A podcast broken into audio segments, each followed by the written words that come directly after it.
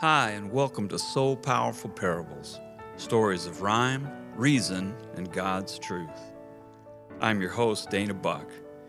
Thanks for listening. And if you like the story, please consider subscribing and give us a five star rating where you enjoy your podcasts. It really helps us. We'd also love to hear from you, so contact us on Facebook at So Powerful Parables. Now, settle in and let's have a story.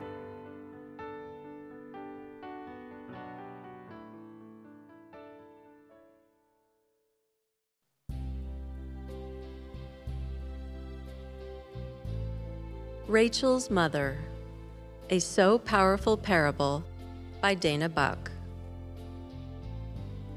I long to see you so that I may impart to you some spiritual gifts to make you strong. That is, that you and I may be mutually encouraged by each other's faith.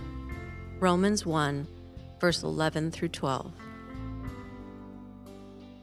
Author's Note this story is a celebration of the shared blessings of sponsoring a child in need. It's bedtime. Pajamas are buttoned, stuffed animals wait for their hugs.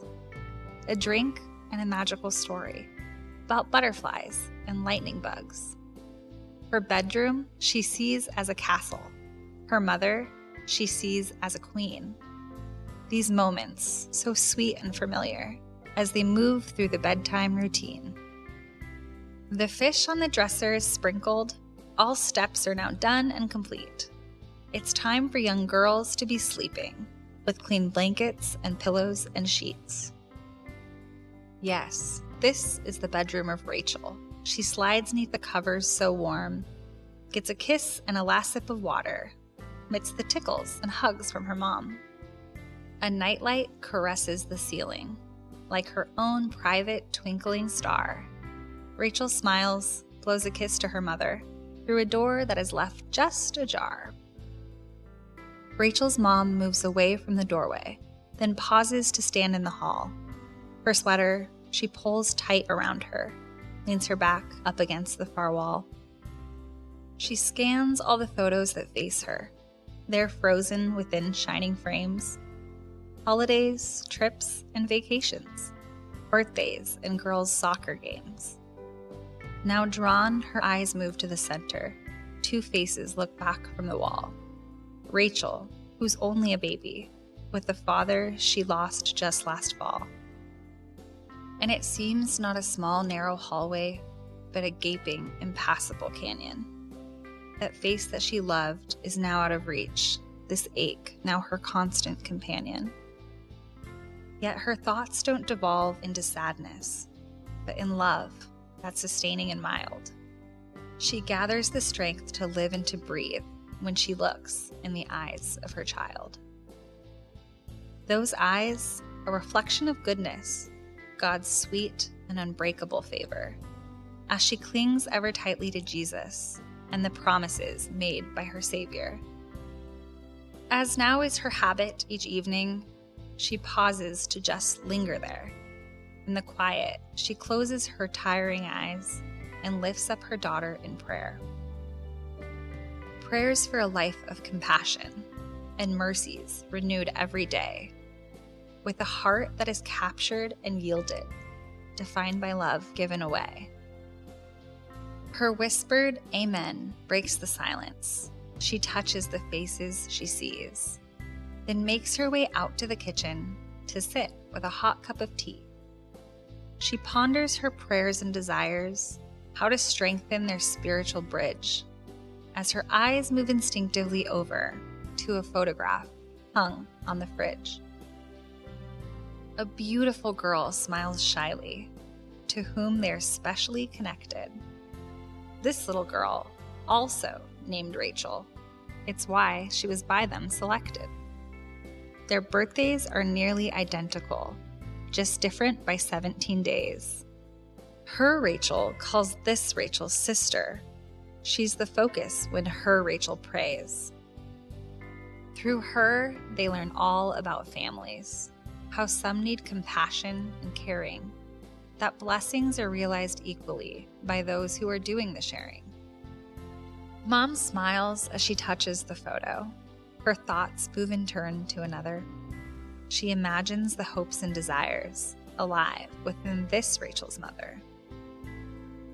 A whistling draws her attention as the kettle commences to steam. In her spirit, she knows Rachel's mother holds her own daughter's wishes and dreams.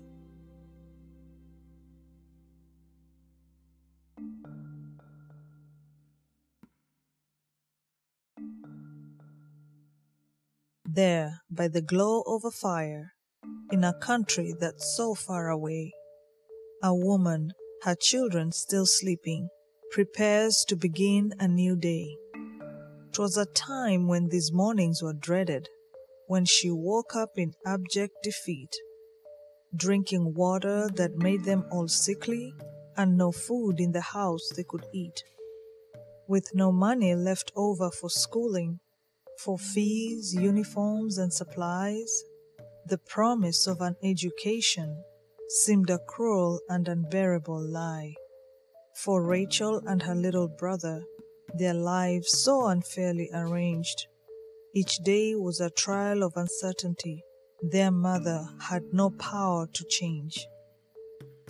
When it seemed that all hope was disabled, that the script was completed and done, came the miracle that Rachel's mother dared not dream for her daughter or son. Their village was slowly transforming. Yields of grain were beginning to swell, with a clinic to help deal with sickness, and now they are drilling a well. The schooling that seemed so unlikely, that made them feel poor and derided, was suddenly theirs in new uniforms with backpacks and fees now provided. And then came a gift so amazing. Rachel's laughter just bubbled and quickened, for the family was given some beautiful goats, small ducklings, and snowy white chickens.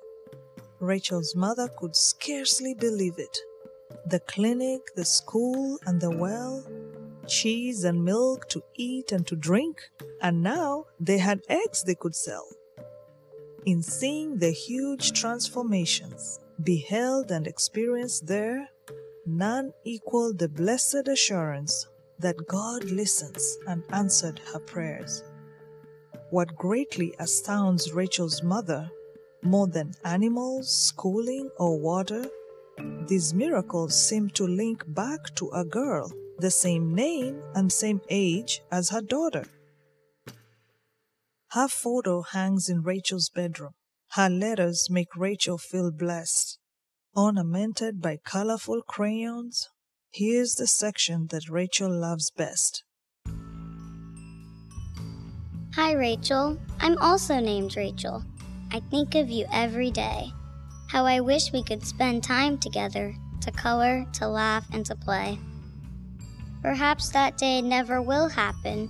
Trust God for whatever may be and I'll always be thankful to Jesus. He gave you as a sister to me.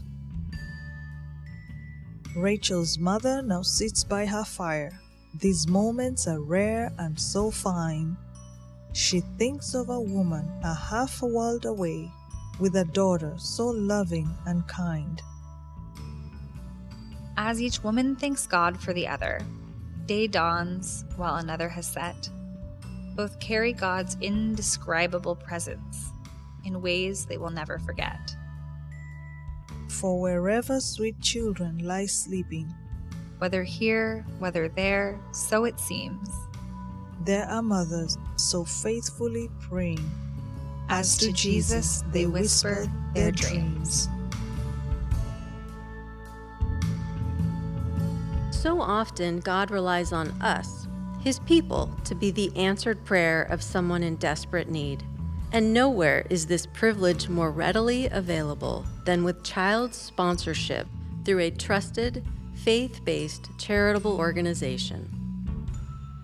Parents living in poverty in the developing world desperately love their children. Imagine their anguish to feel this love and hold dreams for their children's future with little or no ability to make those dreams a reality. Dreams of a nutritious diet, clean water to drink, a chance for an education, access to health care, protection from exploitation, and the opportunity to hear and respond to the gospel. Yet, all these things can be provided to a child when caring people make a commitment of a few dollars each month. Want to change the world? Start by changing it for one child through sponsorship. When you enrich someone else's life, you only enrich your own. Be the answer to a mother's prayer. I can think of no greater privilege.